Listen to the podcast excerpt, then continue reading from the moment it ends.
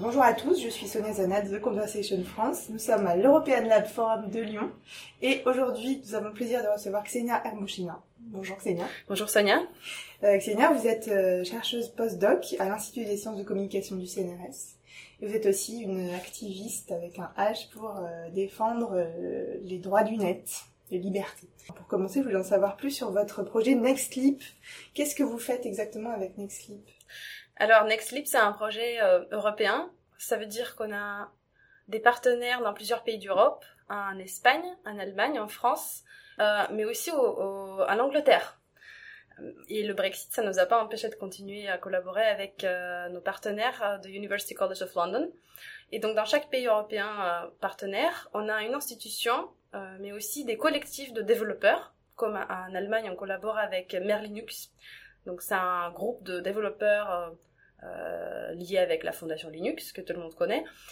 Et on travaille ensemble pour euh, étudier et proposer aussi des solutions pratiques aux problèmes de la surveillance de masse et comment aujourd'hui on peut protéger nos données, mais aussi euh, créer ensemble, les utilisateurs avec les développeurs, des protocoles qui seraient euh, transparents. Ça, c'est quelque chose d'important. Et on œuvre aussi pour la décentralisation euh, des services numériques.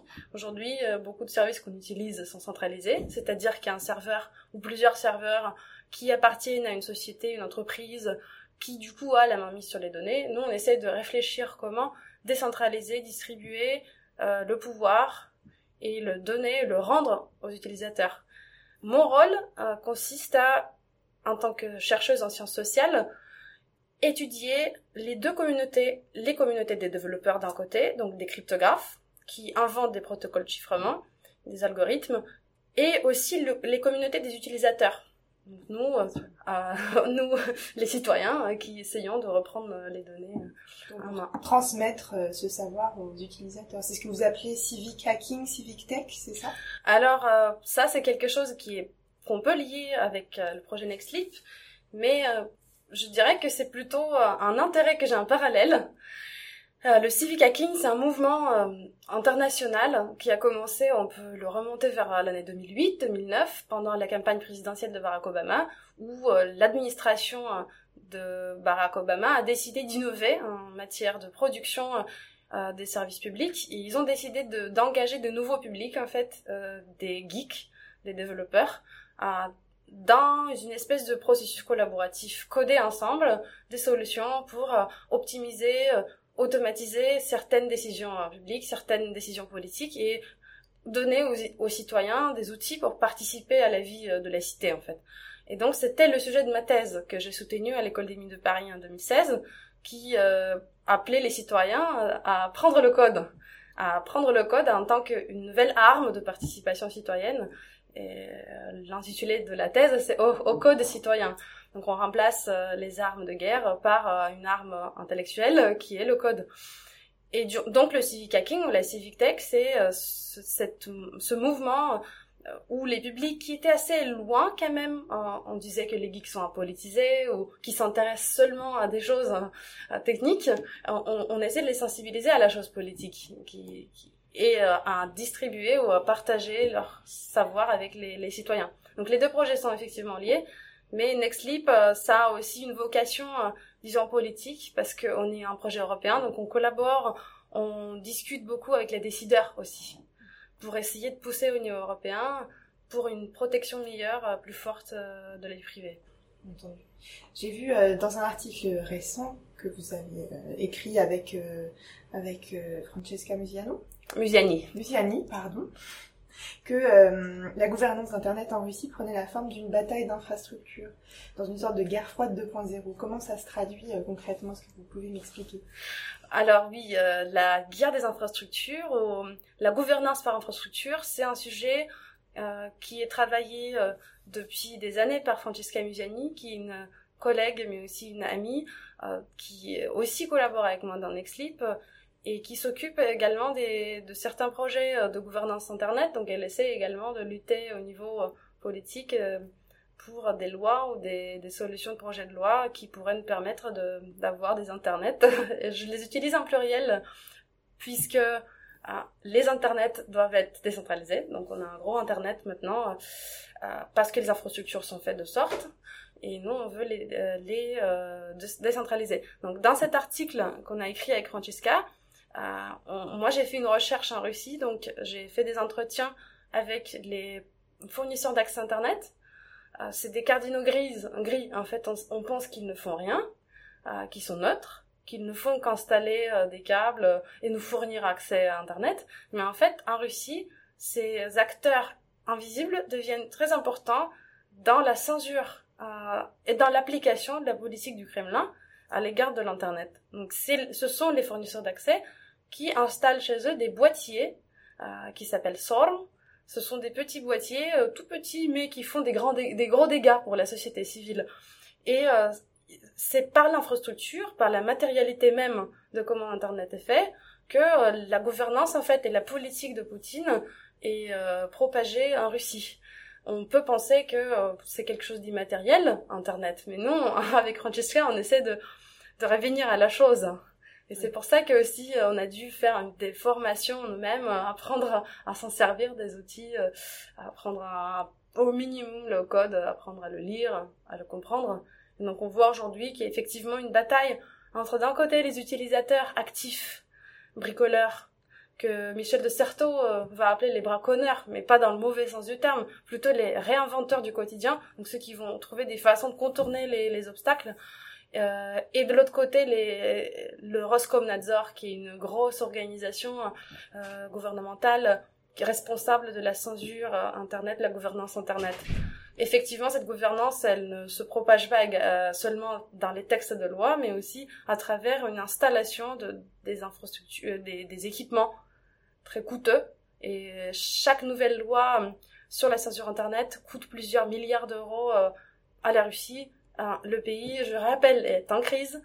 Les gens n'ont pas assez de budget déjà pour eux, pour les besoins basiques des citoyens. Alors cette guerre d'infrastructures coûte très cher aux citoyens et aux fournisseurs d'accès. Parce que ce qui, est, très important dans le cas russe, ce sont les fournisseurs d'accès et les hébergeurs qui doivent eux-mêmes payer pour installer ces boîtiers pour surveiller leurs utilisateurs.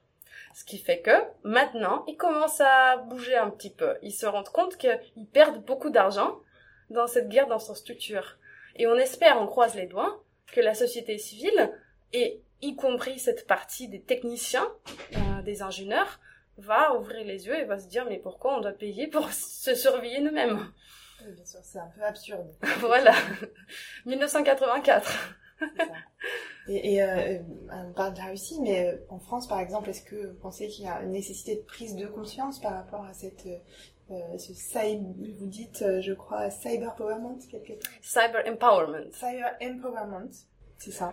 Est-ce que euh, est-ce qu'il y a nécessité d'éduquer davantage, y compris les enfants, euh, pour euh, d'une part leur apprendre le code et d'autre part leur apprendre les les risques qu'ils encourent par rapport aux données qu'ils échangent et, à leur identité numérique? Ah, c'est une très très bonne question. il y a eu des projets, il y a eu des, des, débats et aussi je pense que la quadrature du net a proposé plusieurs fois et euh, même le ministère d'enseignement supérieur, euh, d'enseignement tout court, euh, a parlé de des idées de, peut-être introduire le code, l'apprentissage au code à l'école. Je trouve que l'idée est très bien et surtout parce que on doit comprendre que on ne reprendra jamais un moment donné si on ne comprend pas comment fonctionnent les algorithmes qui les traitent. Et moi personnellement, au niveau individuel, parce que je trouve qu'il faut commencer par soi-même, j'essaie de construire une certaine euh, hygiène, de développer une certaine hygiène euh, d'usage. Et je trouve que comme on apprend aux enfants de se brosser les dents, il faut leur apprendre aussi à utiliser des outils open source et expliquer pourquoi. Pourquoi open source c'est important. et si on prend un exemple de jeu où tous les enfants jouent ensemble, ils, par exemple, ils décident ensemble des règles du jeu, le jeu sera beaucoup plus amusant que s'il y a un enfant qui décide à quoi on joue. C'est la même chose avec euh, une communauté qui code ensemble où tout, tout le code est ouvert, euh, n'importe qui peut rejoindre la communauté. Donc je trouve qu'il y a beaucoup de métaphores ludiques Il y a beaucoup d'outils qui existent aujourd'hui pour enseigner la participation par le code aux enfants. Mhm. Et bien sûr, il y a des, des projets qui me font peur. par exemple, limiter accès aux mineurs aux réseaux sociaux. Ça, c'est un projet qui est discuté en Russie. La loi va être votée bientôt et, les enfants euh, ne pourront pas euh, s'exprimer sur Internet. Je trouve que c'est pas une bonne méthode parce que les enfants vont toujours, surtout les ados, toujours trouver une façon d'y accéder. C'est comme on, était tous ados hein, à un moment donné, on se souvient comment on, échappait euh, de la maison familiale pour aller boire tranquillement, discrètement, une petite bouteille de bière en cachette avec des amis. Et les, les parents bien intelligents, bien sages, ils vont comprendre qu'il faut mieux inviter les copains de ton enfant à la maison, comme ça ils boivent des, des coups tranquilles chez toi. La même chose avec Internet, interdire, interdire aux ados d'utiliser les réseaux sociaux, c'est de les pousser à utiliser d'autres moyens. D'un côté, c'est même bien, parce qu'ils vont du coup développer une certaine créativité, ils vont installer Tor, ils vont installer VPN, ils vont apprendre à hacker leur propre ordinateur, à hacker le, la protection parentale, sauf que pas tous. Disons, euh, moi j'ai eu des amis qui m'ont raconté euh, leur histoire de bataille euh, contre les parents qui étaient un peu trop protecteurs au niveau usage d'ordinateur, mais disons, 1 sur 10 va installer Tor et 9 sur 10 vont abandonner. Donc je ne sais pas si l'interdiction est une bonne façon. Plutôt expliquer dès le début à quoi sert, par exemple, tous ces nombreux tests sur Facebook? De qui a tu, tu qui a disons avec qui tu vas te marier ou euh, qui tu étais euh, dans la vie euh, intérieure? Les enfants ou les ados, ils participent à ça sans se rendre compte. Ils se posent pas de questions. Voilà, ils se posent pas de questions. Que... Ils s'amusent, mais pas de la façon didactique et démocratique que tu évoquais avant. oui, mais il y a aussi, par exemple, moi, à 12 ans, mon père m'a offert un ordinateur. Et il m'a dit directement, si tu veux jouer, vas-y, mais tu vas chercher tes jeux toi-même, tu vas les craquer, tu vas trouver euh, une façon de les installer toi-même. Finalement, je me suis amusée plus à faire des sites web qu'à jouer aux jeux vidéo. Et je trouve que si on donne cette, euh, cette idée, si on montre les capacités infinies euh, d'un ordinateur, un enfant, il va, il va devenir beaucoup plus lucide et armé, mais dans le bon sens, parce que empowerment dont euh, tu as parlé avant, cyber empowerment. C'est l'incapacitation, si on peut traduire ça en français, euh, c'est la prise en fait du pouvoir par l'utilisateur et la compréhension euh, par l'utilisateur à la fois des avantages mais aussi des limites d'une technologie. Parce que quand on apprend à se servir d'une arme, par exemple d'un pistolet, il faut savoir que oui, on peut se défendre, mais on peut aussi faire beaucoup de mal. Et l'empowerment, ça veut dire aussi prendre conscience des, limites d'un outil. Donc je ne suis pas du tout techno-optimiste. Je ne vais pas me taper, euh, comment dire, je vais, je vais pas crier à tous les coins de rue, euh, vive la technologie. Hein. Je trouve qu'il y a beaucoup, beaucoup de problèmes là-dedans, mais il faut qu'on comprenne où se trouvent les problèmes. Voilà. pour mieux ça, oui, pour protéger. Des, des, solutions et s'en protéger. Merci beaucoup, Xenia. Bah, de rien, c'est un plaisir. Partagez.